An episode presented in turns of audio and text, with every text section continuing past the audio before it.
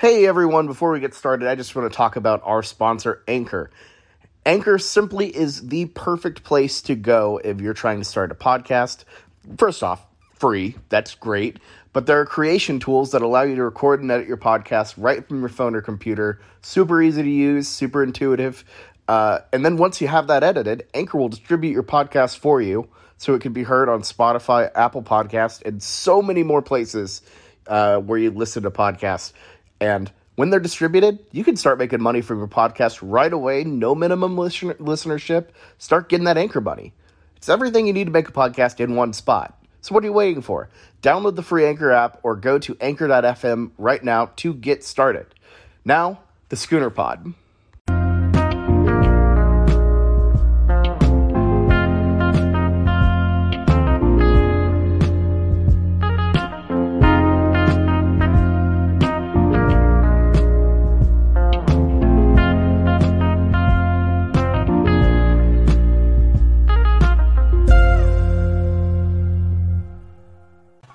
Hello and welcome to the Schooner Pod. I'm your host Bobby Howard. With me we got Jameson, and in the big old cowboy hat we got Ty, and we're here to break down the 2021 Big 12. Maybe the last year of the Big 12. We don't know, but uh, this is a pod we've been doing every single year. For those listening at home, Ty just slapped an SEC logo on his hat, which is incredible. A very Um, crudely made post-it note one. The best version of an SEC logo. Yeah, Um, the official one. Exactly. It just means more when it's posted. Um, but we're here to break down the Big 12. We're going to rank them, you know, 1 through 10, or 10 through 1. We're going to go backwards because, you know, it's kind of more fun to talk like that. But um, yeah, this is going to be a good one. Um, I feel like these are always, uh, you know, kind of a fun pod. And, you know, firing this one up, you know, the season's right here. So uh, let's just get right onto it. We got number 10. And uh, gentlemen, I think we're we all are in consensus of number ten. Jameson or uh, Jameson, who do you got at ten? Yeah, over under win of one for Kansas. And I was looking more into all of the teams uh, today, and they've got a North Texas transfer coming in at quarterback, and his last name is Bean. And I'm just gonna love Bean getting back there, and he's gonna have no time to throw the ball. He's gonna be running all over the field, but he's a runner. Um, he had 6.2 yards per carries with um, five rushing touchdowns. Um, but their best receiver transferred to Florida State, so it's only going to get worse, especially with no Pooka in Kansas. Yeah, the one thing that kept Kansas decently de- uh, all right was Pooka. He's gone. Um, Lance Leipold, I think, is an upgrade coach wise. Uh, he's done great things at Buffalo. Every single uh, place he's been has, you know, he, he's turned programs around and made st- uh, something out of each spot. But um, no, this is going to be painful. This is going to be a tough year for Kansas. Uh, you're you're starting from nothing, and uh, Leipold, you know, I I do think he gets that one win, uh, week one against South Dakota. Not a good team, but um, yeah, Kansas is going to be hard pressed to find any wins beyond that, and they finished tenth in the Big Twelve this year, uh, as is tradition. Uh, Ty, who do you got on uh, ten? Kansas. yeah, so Kansas is the reasonable one, but I'm gonna go Baylor. I I really think, I really so I, it's like here's it's it's not a reasonable pick. I understand, but at Kansas with a new coach coming in, one that's known for turnarounds, they're at least on sort of the upward trend, right? They've hit they've hit rock bottom. They're just going to keep grinding there, or they're going to improve. Baylor, I think, is still on that downward trend. So, um, I, kind of spoiler alert. I guess it ties us into to nine a little bit well, but very low probability. I probably wouldn't put my own money on it, but got to have something different. I think Kansas might pull out some Jayhawk magic uh, and and make their Big Ten sales pitch as they depart at number nine of the Big Twelve this year. Just have like Kansas and Baylor both be awful, and KU gets that win. Well, yeah, so my I guess. scenario is kind of just both of them are just atrocious in the Big Twelve, and then Kansas just happens to eke one out against them or something. So I'm guessing you have okay. So you have Baylor at ten. I guess you have you, you have Kansas at nine as well. Yeah, yeah. So and that's you know it's a kind of a spoiler, but yeah, I'll, I'm thinking Baylor when it rains it pours on the downward trend. I think they're going to keep going down because I think Baylor opens up. I know it's not a Big Twelve thing, but I can see Baylor taking a a terrible win for Baylor's morale against Texas State, which is their opener. Um, and then Texas Southern, who knows? But then they roll right into Kansas, so it's just right away. So I could see Kansas having some sort of like momentum because they know that this is like their one shot before things plummet for them. So yeah, Kansas could have a winning record if they go on and beat Baylor. They have them at home, like that is their shot. And yeah. if they lose to Baylor that first week, there's there's really no yeah. journey to getting that second win. So it's they're going to know their fate extremely early, and it's especially if they lose to South Dakota. Yeah, they're going to have to do that one right out the gate. Um, but I, but here's the thing, Ty. I don't think you're too far off with your number ten because my number nine is also is it's Baylor. Uh, I'm completely out on Dave Aranda as a head coach. Uh, he he just screams coordinator to me. I I know the defense is going to be fine, but you know, no Charlie Brewer. Um, the the the the the degree of fall off that Baylor had um, losing, you know, Matt Rhule and everything was just so so stark to me. And I, I think I think the Bears are worse than people think. Uh, if you look at the um, Big Twelve media poll, uh, they have Baylor's at eight, but I, I, feel like you know you see some situations where they've snuck up to even seven. Uh, I think the Bears are going to be not great this year. I, this is Baylor will be back to the uh, the, the the dregs of college football. That's my prediction. Yeah, and, and the thing is with them being at eight, I feel like it's a little weird comparative to a Texas Tech, but we'll talk about that later. But the skill positions, there's just not too many like guys that you recognize that have popped in the past year that you'll recognize their name. At wide receiver, Tyquan Thornton and RJ Sneed, they're good, but you know, their quarterback, we don't even know who's quarterback. You know, Jacob Zeno was a guy that showed some good looks last year. And I know um, Boaton Blake was interested in Zeno, but Gerry Bohanon looks like a guy who might be the starting um, quarterback. And can they get the ball to their wide receivers? It's, you know, like you said, you know, they're going to have a decent defense, but I don't trust their offense at all. Yeah, I, I mean, I, I, am with you. I, I think that offensively, it's just too much of a question mark. Uh, who do who do they have as their offensive coordinator? Is it? Um, I know for a while they had uh, Larry Larry Fedora of OSU fame. I, I think they, they got rid of him, but um, I, I don't know. Baylor is. I, I just feel like they're in a bad place here. Okay, good luck to you then, Baylor. But uh, they're they're my number nine. Um, Jameson, who do you have at your number nine? Yeah, that's what that's who I had at number nine, Baylor. I pretty much yeah, I, I put my point there. I think we're all um, you know in accordance there, even though the Big Twelve preseason polls don't think so. Um, but those are media voted, and you know how many media are keeping up with all of the overturn of all these teams. You know, going into number eight, why I put Texas Tech above Baylor at eight is because they just have more guys, you know, returning that are interesting at the skill positions on offense. You know, SaRodorick Thompson was a guy who ran all over us and ran a lot through the Big 12, and he's returning. And they just got Tyler Shough from Oregon, the transfer at quarterback, after the Iron Lung Alan Bowman left to go to Michigan. I don't know oh, what's going on there. Like the Iron Lung wants to go to Michigan. So be. There's just jokes to be had there. But, you know, they have a guy that in Oregon that led them, you know, to the Pac 12 championship.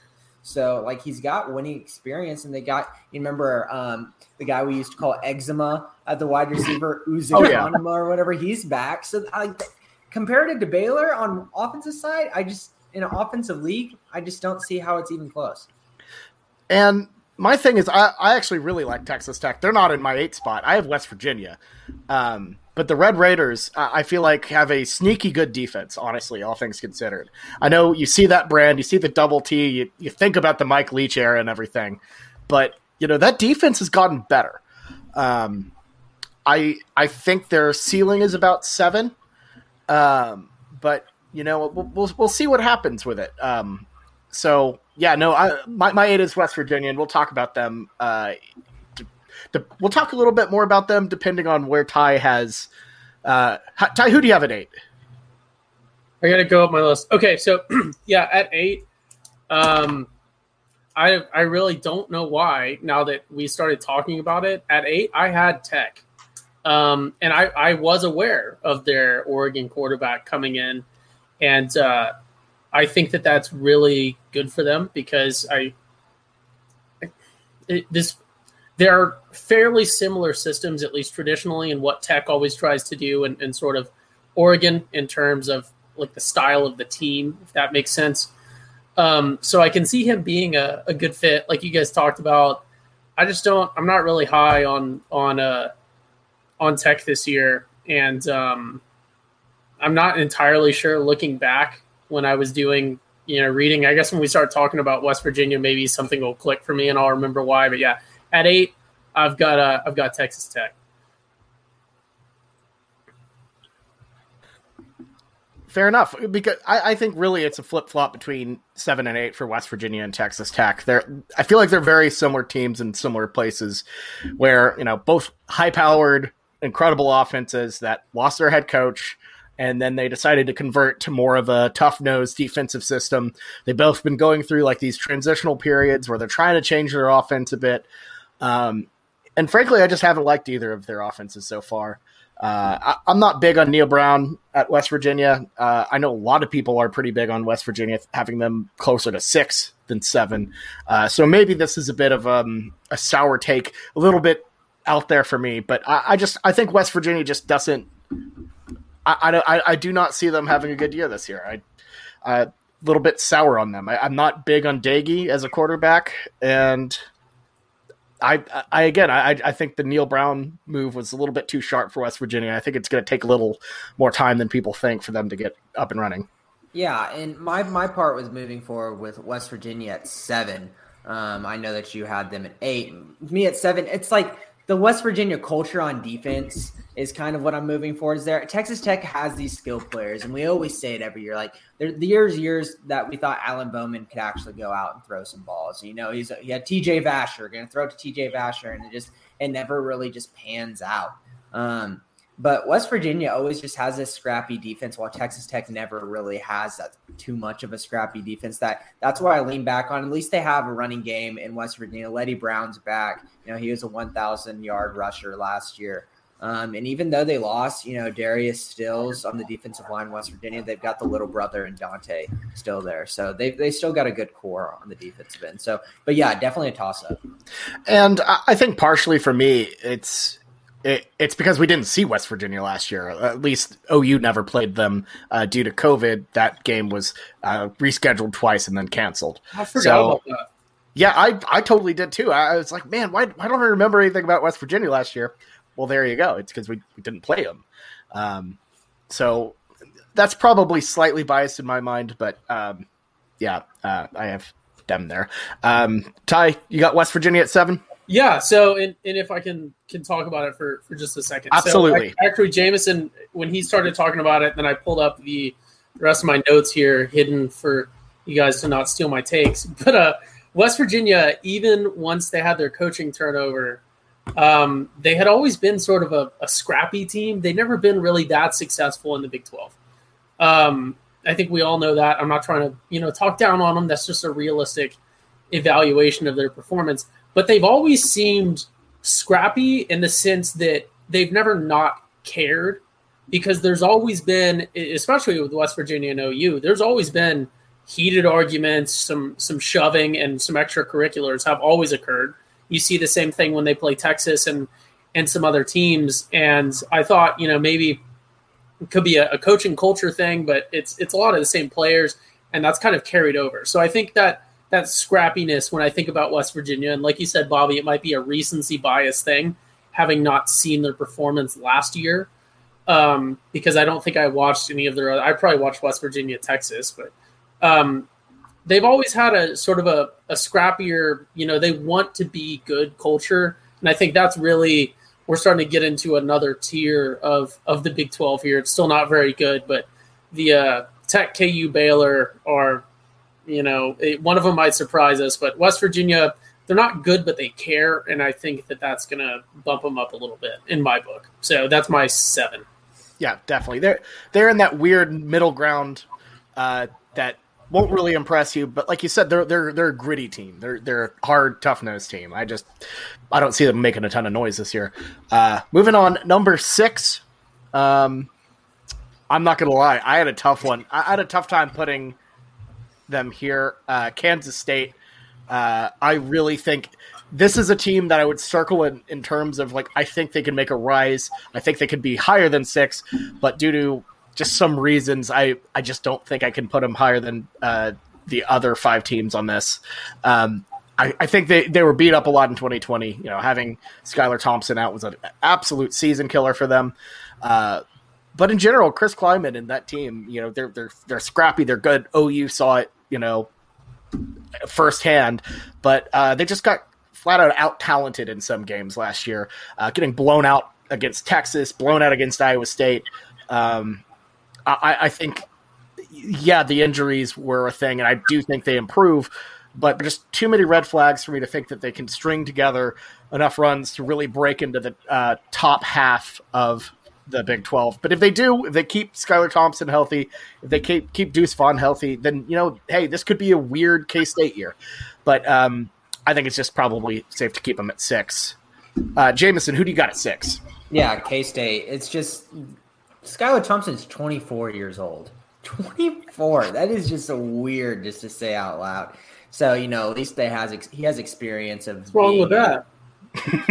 there's, there's nothing wrong with being 24. I'm just saying, I, in college, you know, we're getting away from us here. But yeah, he has experience. What's wrong with being 24 and in college?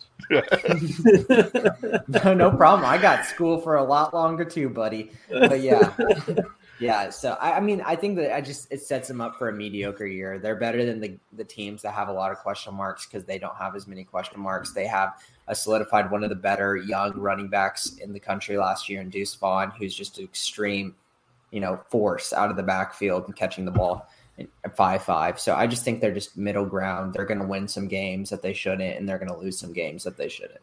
Yeah, I, I think that's that's fair. I think that's a standard par for the course Kansas State year for sure. Uh, Ty, you got K State at six. Who do you got? Yeah, so at six, I have Kansas State. I know it sounds bad because they're bottom half, but um, you know, I, I at this point I, I kind of hate that we're all three agreeing here. I maybe would have swapped them and put them in the top five, but I think that they are a consistent team. They're a solid team. They're well coached. They're just talent wise, they're they're good. They're not you know top twenty five college football. They're not you know, there's that big because the sport is so large. There's that big separation of, of talent there, but they're a all around solid team, and I think I agree with you, Bobby, in that I would not be surprised if they made a fairly impressive run or even had. And I think as as OU fans, we have to you know acknowledge this and give them respect. They they have the upset potential any week for sure Absolutely. of of anyone, um, and you got to respect that. But I, I think that six is a a safe bet for Kansas State, which is going to sound funny because my five is just you never know with them. But yeah, K State six for me. And, and K State as a whole has an interesting schedule. Their their uh, non conference is relatively spicy. They open up with a uh, neutral site game at Jerry World for some reason against Stanford, yeah. uh, and then uh, play Nevada, yeah. who is going to be a very good Mountain West team. Uh, that I, I, believe Blake uh, picked them as his Mountain West champion. So sneaky tough schedule for Kansas State. Um, and, and, likely what will happen is they'll stink it up in the non-conference and then start, you know, assassinating like uh, ranked teams in the Big Twelve and screw the uh, strength of schedule. I could see them tradition. easily beating Oklahoma State, just taking them down, even if they're at Oklahoma State this year. It, it is the first game right after non-conference in yeah. Stillwater. Or no, it's it. no, it's it's not in Stillwater. It's actually yeah, no, that's um, no, it is in Stillwater. I'm I'm wrong. I'm reading that wrong. Mm-hmm. So, but yeah, that I could see that. K State's done it before. Um, but uh, let's move on. Number five, I got Oklahoma State. Uh, I honestly had them at six until this morning. Had a change of heart. Uh, I, I I feel like after last year's hype and letdown, that this year uh, I, I, I don't see them doing great, but at, at, the same time, I feel like that talent, um, that that the the talent level of like Spencer Sanders and uh, LD Brown is just a little bit higher. I feel like they're just a little bit more, a little bit better than K State. Um, they have a decent defense, but they just really don't return a lot of offensive starters due to you know Tylan Wallace and Chuba Hubbard not returning. But Chuba like played half of the year anyways, so um, I don't know. I, I really wonder if is, is is the sun setting on Mike Gundy? Will it ever set on Mike Gundy? Does he just have a job for life now that Boone's gone? I, I will if if I can say if if Oklahoma State doesn't, and I don't want to reintroduce this discussion. If Oklahoma State doesn't go to the SEC or the Big Ten, or the well, maybe the ACC, I could see Mike Gundy being basically tenured at this point. Because Oklahoma State is going to be pretty competitive. If they stay in the Big 12, they're going to be pretty much a lock to just nail it every year. And then anywhere else, even in the Pac, I think they'd be pretty competitive, at least divisionally. So I think they'd be good in the Pac. I, I think they could think win. they would, yeah. I think they could win the Pac, but I think they'd be competitive in the ACC, depending on where divisionally they went, if they did. But you know, that's a whole nother discussion. But they, they I mean, they would be good like Clemson fodder. You know, the the, the, the team that shows up to strength of schedule basically sacrifice the team that shows up to uh, Charlotte every year and gets murdered. That that's what OSU would be at the ACC, I think. Um, but uh, yeah, Ty, do you have uh, OSU at five? I do not. I, I hinted at inconsistency and Oklahoma State. I know we always talk about them with with sort of hype and inconsistency, but Oklahoma State is always sort of at least competitive against people. Um, and, and I, I, hate to cut you off. Um, yeah. I, w- I wanted to ask Jameson if he had OSU at five. So I do. Okay. I do. So we'll let Jameson go. I, w- I want to hear your spicy number five uh, right after Jameson talks about Oklahoma State, just so we can keep it cohesive. Uh, Jameson, tell me about the Pokes. Yeah, I have them at five. You know, it was a struggle with me with Kansas State because I could see them dropping as well. But um, kind of the same thought for you. My big thing is is just can we rely on Spencer Sanders? You know, he's got the talent you talk about. He is more talented than Skylar Thompson, but is he more composed than Skylar Thompson? You know, and he's not, and he's not. His offensive line to begin with last year was already tough, and they lose Teven Jenkins was a really good offensive tackle going on, going out, and then he loses his safety blanket to wide receiver Tylan Wallace, and whenever he was any problem, they just threw a a moon ball to him, you know, a jackpot, and then is either a pass interference or Tylan Wallace made something stupid. Also, Dillon Stoner's gone because Dillon Stoner was there for like nine years. So, you know, like, like, and plus Landon Wolf, you know, like they have a lot of wide receivers leaving. They're going to really rely on Brennan Presley and hopefully he becomes their next big guy.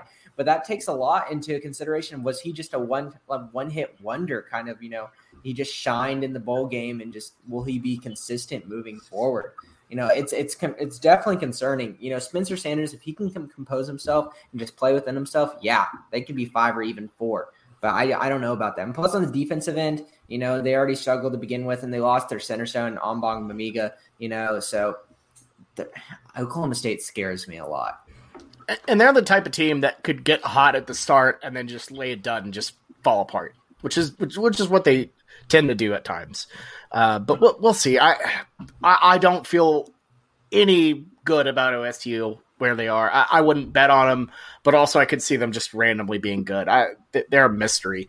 Um, but you know what? What the biggest mystery is? Ty, who do you have at five? I, I don't think it should be that much of a mystery. Uh, I I will say probably got about a minute of explanation. So Boat and Blake, go ahead, skip forward a minute. Let's just save everyone some suffering. My number five is TCU because TCU is inconsistent, and I'll, I'll I guess I'll tie it into Oklahoma State because spoiler alert, they're my my four. Uh, but Oklahoma State, it seems to me, is always can be questionable, but they never really underperform to a large extent, right? Like they'll go, they'll get a lot of hype, and then the hype will be, oh, maybe they'll beat OU in Texas and somebody else and then they don't, and then people are like, "Oh, okay, that was normal." But then Oklahoma State also has years where they will overperform. TCU is not that. I mean, they were they were five and four last year. They probably would have been five and five had they played Texas. They were three and six the year before that, and four and five, and then they were seven and two. Like they are constantly, you know, Gary Patterson is a super smart guy, great coach. They just can't recruit for the life of them. Um, and well, at, at the level that they need to to be as successful as they want to. And I just feel like TCU is a, always a super solid team, but they're an inconsistent team. And when they're inconsistent, it is never an overperformance of expectations. They because like I touched like I touched on with Oklahoma State, they will perform differently than expectations, but generally it's an overperformance or a oh yeah we saw that coming. TCU will get this like oh this is TCU they got it, and then they'll just be an atrocious team. So that's why when it came down to deciding between OSU and TCU for four and five, I went ahead and put OSU up at, at four. So that I guess this is my four and five, and TCU at five, just because I believe in Oklahoma State's consistency to meet expectations or exceed them more than I do TCU's. Which is fair, and because I feel like we've been waiting on TCU to take that leap, uh, because Gary's kind of been down for a while. Um, he hasn't had a great season in shoot since what 2017. Oh, 17, yeah. They were 11 and 3. Yeah, yeah. Seven, 17 was the last time they were really like this is a sneaky great TCU team, and I've you, you've just kind of been waiting for it. It's it's been four years. It's time for a Gary Patterson year where they make a run, uh, and I, and I'll talk a little bit about that later when we get higher up the list and my opinions on that. Uh, I, am personally high on the frogs. If you listen to the gambling podcast, you know that. Um, but yeah, uh, I see what you mean. I see what you mean because it's TCU could lay a dud. They have been the past couple years. Um, and at, at some point, you know, it, it, feels like you're playing roulette and it keeps la- landing on black. At some point, you feel like Gary's going to get it on red and it's going to actually hit. But yeah, then you never. It, that it hits the green. the green is the year they they kept losing the all those. Like, is, the green is oh shoot, OU and Texas just left. we won the Big Twelve, but at what cost? The the green is we win the Big Twelve, but now we're in the Mountain West again. yeah. oh, that's mean. That's mean. Uh, okay. Number four. Uh, Ty has OSU. Yeah. I will save what I have to say. Jameson, who do you have it for? Yeah, I have TCU. Um, here's my thing with TCU. I understand the I understand they have a lot of tools to be a team that can be sneaky and be big time. But that's trusting will Zach Evans work out and will he get fed over and over and over? Because he should. He was one of the best running backs, if not the best running back coming out of his recruiting class. And the snippets we saw of him last season showed that we should be giving, I mean, TCU should be giving them the ball way more. And Max Duggan coming off, you know, people were scared about his heart thing. It looks like it was probably the same thing as, um, you know, a lot of people have and just don't even get diagnosed with it. So he should be fine. Um, and he's got Quentin Johnston, the wide receiver, that was a big time get and flip from Texas in recruiting. They've got tools around them.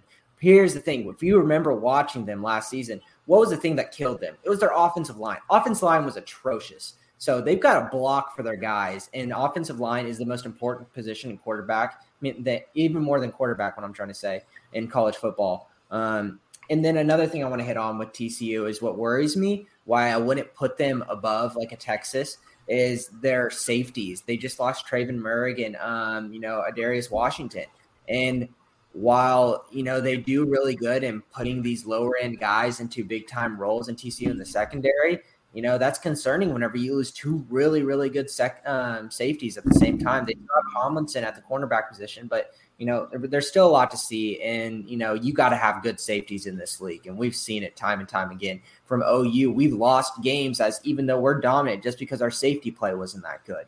So it's, it's a very important position on the defense. Yeah. Even when, you know, you're a team that reloads and produces great safeties, losing the Thorpe Award winner is always, always tough. Uh, so I, I think it, I, I personally think TCU will bounce back fine, but yes, that is that is a big big circle there. At number four, I have the University of Texas. I have TCU at three. I'm I'm oh, no. I'm betting. I'm putting it all oh, on red. No. I'm putting it on Gary. Take oh, a step back. That's not Let's a bet on red. A bet on red is like almost 50-50. This is. I, am betting like specifically. You're playing on, like yeah. I'm like what you're doing here. I, hey, I think TCU they're they're prime for a run.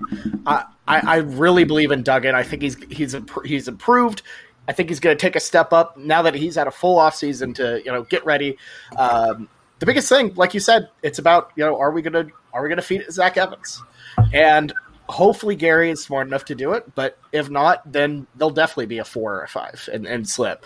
Uh, but you know if, if you look at it, you know you have ten you know, you have 10 returning offensive starters, which is incredible, and Evans coming in. Uh, I and not only that, but they finished last year very strong. They were five and one in their last six after a really tough start. losing um, you know close games to uh, Iowa State and K State, uh, who K State at the time was actually good. So um, I, I, don't know. I, I believe that they're going to kind of grow off that positive momentum, do a little bit better, uh, and I, I, think they have some good games ahead of them. Uh, I, honestly think it's going to boil down to that last game of the season for TCU uh, at Iowa State on a Friday night, which is literally what it, what that that is how seasons die right there. Um, so I, I think that's where they're going to end up tripping up. But I think that's like this could be a ten year or ten win season for TCU. I'm really yeah. really big on the frogs. Um, but let's pivot back to number four, University of Texas. I think you know losing Ehlinger is a bummer for them. Uh, I think I don't know. I just no, it's, I, a, it's a bigger bummer for OU fans because he was just Ehlinger and and uh, you know he he who shall not be named. They're just they were the ultimate villains. It was just like so easy to root against them, and they were like anyone that just turned on a TV to like the OU Texas game was like, wow, like these this pair is insufferable. I'm gonna root for OU. like how can you? It's harder to root against Sark and you know Casey Thompson, who is an Oklahoman kid, and you know, it, I just I just hope nobody gets into the Charles Thompson stuff, and that's that would be a pretty lowbrow. Um, but you know, it's it, they're they're a lot less hateable now. I, they're still Texas and are incredible, incredibly hateable, but um, I, I, just think there's way too much inexperience with UT right now. Uh, if you look at it, you know they they had what ten starters uh, sit out the, their bowl game. They performed well, um, but I mean, that's a, that's a big question mark for uh, Sarkisian, and I I really think this is a situation where it's going to start bad for UT. I, I think they lose game one to uh, Louisiana. I'm calling that right now, and I could see them losing two straight, going down and uh, to Fayetteville and losing that one. And we've seen what that can do to a team. Uh, we, we, saw it with Herman twice in a row, losing to Maryland. It, it, can it can tank a season, it can tank an attitude, and that type of environment can get really toxic. And I think it will get toxic for Sarkisian at Texas this year. I think they're talented enough to stay high, get around, you know, finish around four. But I, I think there's just too much, too many question marks with an experience. Uh, I think Bijan Robinson's a great talent and everything. I, I just I don't think that's enough. Yeah, I mean, I agree with you. You know, there's, you know, when it comes down to experience in college football, it is huge. Um, you know, Texas is a team that they recruit really well and they get in star star players. But how many times in this recent era have you seen these young guys make this huge impact on their season like we've seen guys from OU or other big time programs do? It doesn't happen as much. So usually you have to wait for these guys to kind of develop a little bit, and then that's whenever they become big. You know, Joseph Ossai leaving for Texas on defense hurts. You know, Overshown's going to have to show up and do well this year. You know, Juwan Mitchell tran- transferring to Tennessee, that hurts them too. They have a lot of new, they have whole new coaching staff, so many transfers into their system, new starting quarterback, you know. But my one thing is why I've got Texas at three and why I believe in them is just because I really think Bijan Robinson is just going to take the league by storm. And like how we were really worried about Breece Hall, I think Bijan can be like a step up from that. Like he is special and he's really good. He's going to give us some fits. Yeah, that you know, small, quick, it, you know, type of back is remarkable. I, I think Robinson's going to be very good for Texas. Um, so, Ty, you got Texas at three? Yeah. So my number three, and I have a, a, a different take from you guys here, is UT, and it's because of Nick Saban, and not necessarily because um, Steve Sarkisian is a former Bama coordinator under Saban. We all know how that kind of works out, but you know that's a great resume bullet point that will get you hired, but that doesn't mean that you're going to perform. The thing when I was doing my my research for this podcast because I just was atrocious last podcast, so I did about a I did my homework for this one. Um, the thing that stood out to me was that Sark was a, a coordinator and an analyst at Bama, um, like 2016 17. And then he went to the Falcons for a year and then came back to Bama. And that is, from the best that I could research, fairly unique in a coordinator being in the Saban system, leaving to the NFL, but leaving and then returning to the Saban system. The fact that Nick Saban took him back and made him um, the OC and, and, the QB coach for the uh, 19 to 20 time frame, I think is very impressive to me because this was not a he wasn't coming back under Saban, who I think we can all acknowledge is, is currently the greatest college football coach of, of our time right now. Uh, but not the fact that he failed as a head coach. We've, we've talked about that. It was a lot of off the field stuff.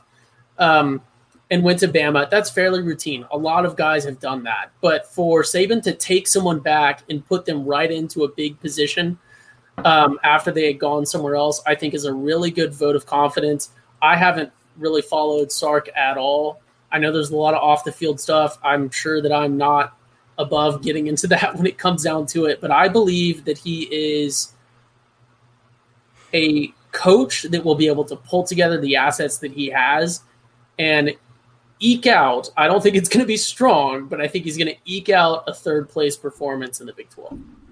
Which is, which is fair. I think that's very fair. Um, and I, am it'll be interesting to see because he, he definitely has the talent, especially offensively, to get that result. They can do that. Texas has that talent. It's just a matter of can they stop being Texas uh, in that sense. Um, all right, moving on. Number two. I think we're pretty pretty unanimous Iowa State here, right?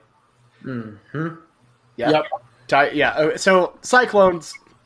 I think this is going to be a year where they take take a step back, but if you look at the schedule, and it, and you really really dive into it, I, I don't think they're going to be a national championship tier team. I could see them losing to Iowa like in their second game.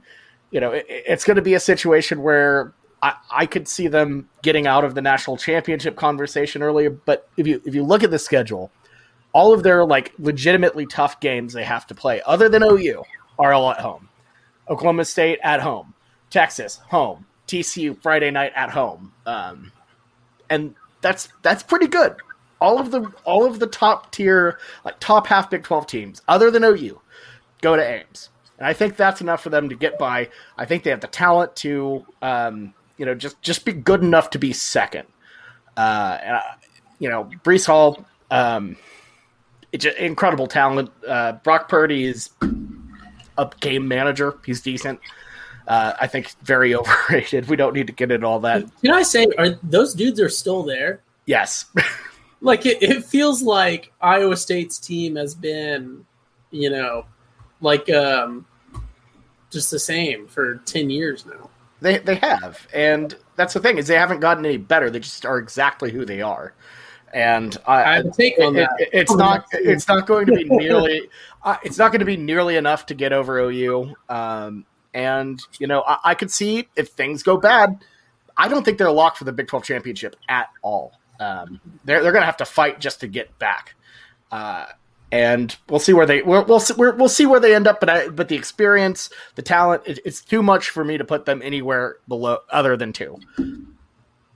Yeah, uh, here's my thing with Iowa State. You, you, this is why I put them in number two, and I feel pretty confident about it. And you already hit it. It's the home games. You know, we've always talked about whenever you go certain places, whether that be the weather impacting, um, but or just the environment in Iowa, you know, in Iowa State and Ames. You know, it's just a place that's spooky. Ames is too spooky, and that Friday night spook is just too much for me to think that TCU is going to even have a chance in that one. But just going back to it, you know, Charlie Kolar is a guy that we need to bring up every single time in Iowa State talks because he's the guy that you know it makes them special. Whenever it makes look Brock Purdy look like a competent quarterback. Yeah, he's an average quarterback, but he makes him look good and puts him in talks that, you know, is Brock Purdy a name that all college football fans should know. And Charlie Kolar should be a guy that should be in their, you know, in their brain too. And he will be. They have got a good offensive line. They'll feed Breece Hall. They'll do what they need to do. Um, but you know, if we could, t- I mean, if Iowa State could take back their defense from two years ago when they first started to be good, and then combine it with their offense this year, then we'd have a scary team. My thing is like they have a decent defense this year. They're 12 their top 15 tacklers returning. Um, but you know, they don't have the big name guys on defense. They're big seniors that they had two years ago that put them on the map in the Big 12. Yeah, it, that is That is true. That's your step back. Ty, your take on the clones. Yeah, so uh, no spoilers here. Uh, second up is uh, the Iowa State Cyclones. Um, I, I, will say, I, I, think maybe if we still have our Iowa State listeners, they're going to be mad at Jameson for calling Brock Purdy an average quarterback. Um, I, so, so start, start. I want to go quick fire through this. I, I do want to say, uh, Matt Campbell is a coward for not going to the NFL, but he's an oh, amazing. oh, no. And the only reason that he's a coward for not going to the NFL is because he could, and he could be successful there. He's been ridiculously successful at Iowa State. There's a lot of coaches that couldn't do what he did there. But if you're just sticking at the same level that you're at, not moving forward, it, it shows me that you're afraid of of what's to come. Um, is it good podcasting that we completely say the same things every single year? Yes. You know, is it it's good inside okay. jokes? Iowa State gets a different team and there's different stuff to talk about. We'll have different things to talk about, but literally for for my entire tenure on the Schooner Pod, we've had the same like quarterbacks, the same coach, the same everything for Iowa State. So like, I can't help but to recycle content because they performed exactly the same. They've had the same coach they've had the same finishes. And that leads me to my final and, and most controversial point. They're literally a programmed video game NPC. Oh, no. They are they are oh, they're, no. they're on the hard setting. They're on the hard setting. They're not easy to beat. It's not a layup. It's not something you play in the tutorial. They're like the final boss like midway through the game. They're not the ones that you're playing in the championship in the postseason or whatever, but they're like the mid-level boss. And they're not there to succeed. They're not there to win. They're an NPC. They're there to be good enough and to give you a challenge and make you fail.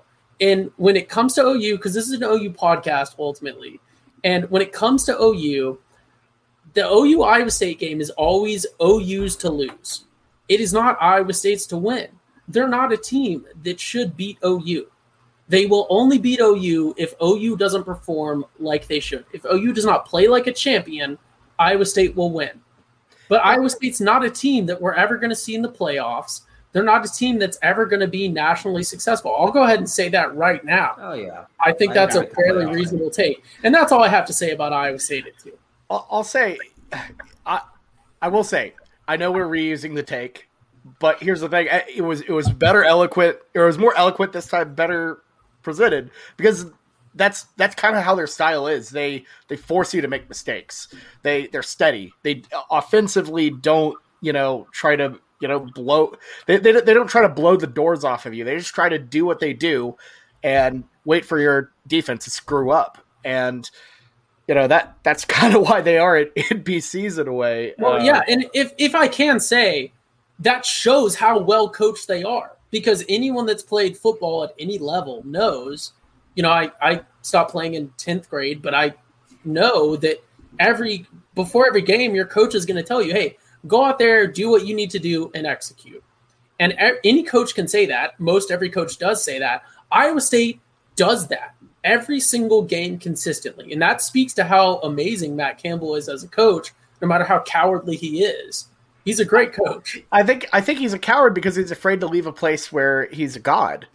And you know, I'm just saying. He could, in the go, pond right now. He is he's a coward because he's not going to Texas or Texas A&M where they'll try to fire him every five minutes. uh, I'm kidding, of course, but also like, you know, he will also fire Matt Campbell. Fire Matt Campbell. he's he, Paul, I think he's too scared to coach in the SEC. He doesn't want to listen to. They don't get the fine bomb show up in Iowa. They're just happy with their with their drinking quality of drinking water in their public schools.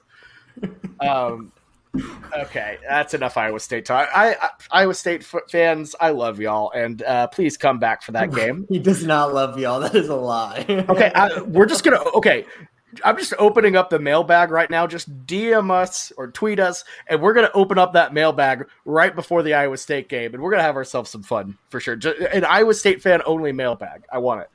Uh, so let's finish at the top where we always finish. The Oklahoma Sooners, number one. We have run out of Big 12 teams at this point, so it's literally OU at number one. Uh, so instead of asking you why you think OU will be number one, or what qual like what qual they're OU. They always do this. Let me ask you this: Is this a year they finally run the table in the Big Twelve and go undefeated? Yes. Jameson. Yes. Yep. I just don't. I just don't see it. There, there's two. There's a question with Iowa State. You know, I feel like we still have that chip on our shoulder that whenever they they beaten us, I just feel like we're just ready to come out big time in that. But everyone else, I just see weaknesses in their game, and I don't see a, a weakness in Oklahoma really too much. Obviously, we're not perfect. We don't have these great guys at every single position. You know, probably free safety being our weakest position or left tackle.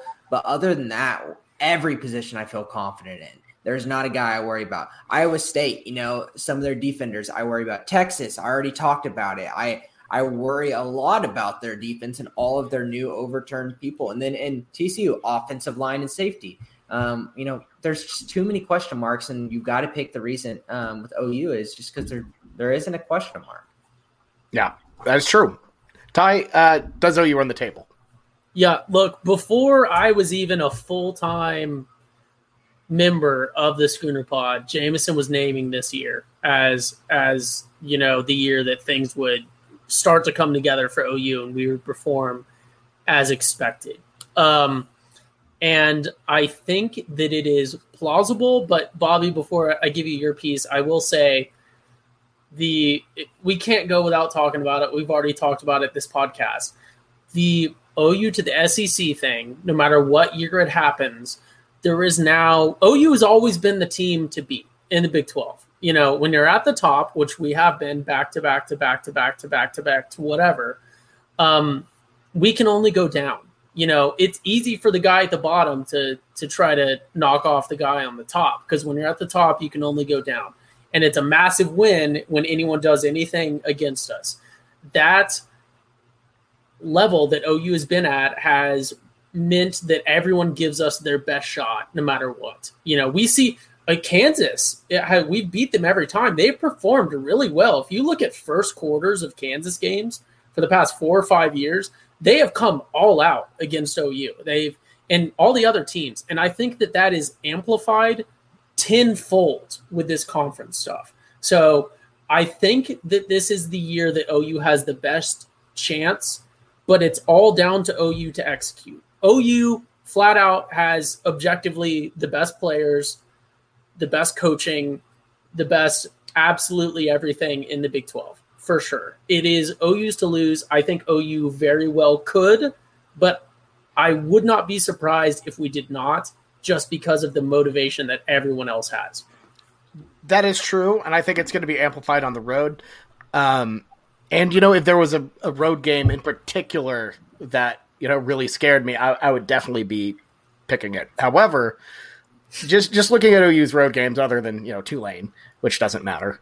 Um, you got you you you you only have to you play Kansas State, Baylor on the road. They don't really have fans or care at this point. Uh, you have Oklahoma State. They already hate our guts anyways, so that's not any different from any other Bedlam year. Uh, but the real one you have to circle and kind of be worried about is at Kansas State in Manhattan, week before OU Texas. And if we hadn't lost to them the past two years, I, I think in a weird way, um, this would be the one I would circle because that's going to be a crazy atmosphere. They have an excellent fan base. They have the confidence that they can beat OU. They've made OU bleed the past few years. They're going for a three-peat, damn it. Um, but I, I, think OU is going to be too pissed off about the past two years, too aware of it, too focused to to drop that one. Uh, but that for me is the only one that I would circle as you know particularly nerve wracking in terms of a road game. Uh, and then there's Texas, which is always just a wild card. Yeah, I, it, we're, it, we are better than Texas this year, but in that game, anything can happen, and especially with an offensive mind like Sarkisian, you you just don't know. If I can add real quick, and then I, I'm pretty much done for the podcast. OU has three road games this season. The way I look at it, OU doesn't play in Norman six times during the regular season. One of those is in Dallas. That's a home game for OU. Uh, it, I mean, it's at, at, worst, it's 50 50. OU's absolutely dominated there. Cotton Bowl and Jerry World are essentially home games for OU. Yeah. We're not going to touch the offseason. We play in Stillwater. You don't really deal with the, you know, away game stuff, especially when that's an evening game and we're not having to really spend the night in Stillwater either. That's not necessarily an away game. And then we play twice in Kansas and then we play in New Orleans against Tulane. So we have really the way I look at it, we have three road games and all of them should be layups. Yeah, in the Tulane game, you literally have a large amount of Tulane season ticket holders that are just OU fans because they bought the fifty nine dollar season ticket to get the OU game, which is incredible. And I wish I would have. I, I wish I would have known that because I would have bought it. I just don't want to do the drive, which is fair. But yeah, that is the list, folks. Um, guys, are you feeling ready for uh, for college football now, or what? Yeah, it's it's so close. It's legitimately so close. I'm ready. Well, yeah, this is the last preview we're doing because next week we're picking actual live games, which is crazy. Week zero is next week. We're going to be doing the weekend spread. I can't wait. Yeah, I'm we'll do a little bit of a, a, depth chart too for OU, try to get an idea of what's going on because I, I kind of hinted at it. You know, offensive line is probably our biggest question mark. We don't know what's going on there. We're flipping and flopping everyone, and Bill Bedenbaugh is just going to do that anyways. So yeah, we'll give a projected depth chart real quick too. Yeah, absolutely. That that will definitely come. It might come as like our game preview for Tulane because we don't really have. You're not really breaking down matchups for Tulane, but um, so I, yeah, we, we will get down to that uh, because you know, especially on the O line, that is a big mystery. We'll see how that goes, but I, am excited for depth charts, excited for the season to start, and um, guys, truly can't wait. So, um, yeah, Ty, anything else you want to say before we head out? Yeah, I'm so excited. Uh, for the podcast listeners, I, I don't even know if people are watching the video, but uh, I'm literally becoming a, a cowboy hat person this season. So we're just going full insufferable. Uh, so yeah, I'm super excited for that. I don't know if anyone else is. It's terrible. It's miserable, but I'm going to become a, an OU cowboy hat person for sure. I love it. I love it. Uh, and of course, before we go, I forgot about this. Um, we got to do a little Cruden corner action. Let's do a little Cruden corner action, courtesy of uh, one, uh, well, Luther Burden. David. Yes. What is this, David? This is a Cruden corner with Jameson. Everybody dancing. Oh, that's nice. Yeah, 2022 wide receiver just got horrible. We had three of the best wide receivers in the country committed to us. You know, Jordan Hudson, Talyn Shettron, Luther Burden, and they slowly trickled off. And I'm I'm realizing, you know, Luther Burden, you know, is probably leaning Missouri now, you know, and Talyn Shettron goes to Oklahoma State and Jordan Hudson going to SMU. Like this is weird. We're not losing to Alabama, you know. We're not losing to Georgia, like you know we lo- we've lost in the past. These are just to come on now. Like I understand Oklahoma State offered Shettron's, you know, fraternal twin brother, and that's the only reason, you know, that he wants to play with his brother and family is big to him. Um, but this Missouri thing with Luther Burden, let's just dive into that. Here's I've got kind of a, a theory. I was reading some people's thoughts on message boards and stuff too, and I kind of just came to this. I th- he said it was a business decision in his post. This is a, the best wide receiver in the country, if for people don't know, the twenty um, in this in this current recruiting class. Um, that was an Oklahoma commit and decommitted. So it was a business decision. Him staying in his home state of Missouri, being the top guy, being the, the face of that football program, how much can NIL impact there where they're saying if you stay in Missouri, you're going to get bags because you're going to be that dude. You're going to be the celebrity of the Missouri football program from freshman all the way to your junior year. Um, and that eh, whenever you're a top 10 guy in the country and you commit to Missouri, and he especially likes staying close to home. It's always been a thing that we worried about. I I guarantee you they've talked about how like they're going to set him up for his NIL deals. I mean, they had to, especially you know being being an East St. Louis kid. You know that's um, you know he, he will have a very strong local tie, so that had to have been part of it. Um, I mean, you don't really know the SEC. We're getting involved fully in the SEC backdrop and uh, the, the the bag, you know, the the Missouri bag just outweighed our bag this time, which is really frustrating and really confuse, confusing. Um, you know, never like to lose a wide receiver to Missouri. Shout out to uh, uh, what was it? Uh, uh, Dorian Green something. Beckham, Dorian Green. Dorian, Dorian Green Beckham. Yeah, yeah, yeah. What, what hot hot a hot take here. I am permanently banned from ever editing Wikipedia because for a year long stretch, I constantly went to his Wikipedia page and completely deleted any mention of Missouri and only listed OU where he never played as his only university for the NFL. And I was eventually, well, okay, I was eventually permanently banned. I had a bunch of strikes from that, and then the Boko Boko Haram thing was the straw that broke the camel's back. So because of the Schooner Pod, I can never be a Wikipedia contributor ever again. Oh, that's too funny. Yeah, Oh I, it just it- the thing is like we've got bigger bags than Missouri, obviously, but they throw all of their bag on him because that's all they're getting. They're saying if we got this guy, we're throwing everything we got at him, and you know, with him wanting to stay at close to home, it's just tough. So now wide receiver, I wish I could tell you names. You know, Evan Stewart is a guy that a lot of you know, it's another five star guy that um, wanted to commit to us whenever we had a full wide receiver room and we pushed him away um, because we just didn't have room for him. And now he's not even considering us. Is a pipe dream, but he's still like, yeah, he's, I don't think he's considering us. So it's just going to be tough. We're just going to have to take some like lower end, uh, not as high end four star, five star guys and just make it through this year. And then if not, you know, we've seen it with Mike Woods from Arkansas. We can go and grab transfer wide receivers as much as we want. And Mike Woods is, is showing out in training camp. He's being big time, you know, like he's doing much better than they thought he would. You know, we can go grab whoever we need to on the transfer portal market. And the way the transfer portal is, we can kind of probably pry some people away from their teams who are on mid-level teams and want to come compete too. So I'm not worried. The 2023 wide receiver thing I want to hit on just as an optimistic point to end this. And there's a lot more recruiting, but this is the big thing. You know, coming up here in the next couple days, the number one wide receiver in country out of 2023, Brandon Inniss, is going to commit to us essentially, and he's going to be joining, you know, Malachi Nelson, the best quarterback other than you know Arch Manning. Some people think, and then you know Treyaun Webb, you know, a high end four star, five star running back, and you know a Malachi Lemon, who's um um Makai Lemon. I'm sorry, Makai Lemon. Makai And- Lemon. and- yes, he's five five star wide receiver too, and we lead for two more five star wide receivers in that 2023 class. One guy's from Texas, and the other guy just transferred to go play with Malachi Nelson and Makai Lemon at the same high school. So we are set. We just need to wait.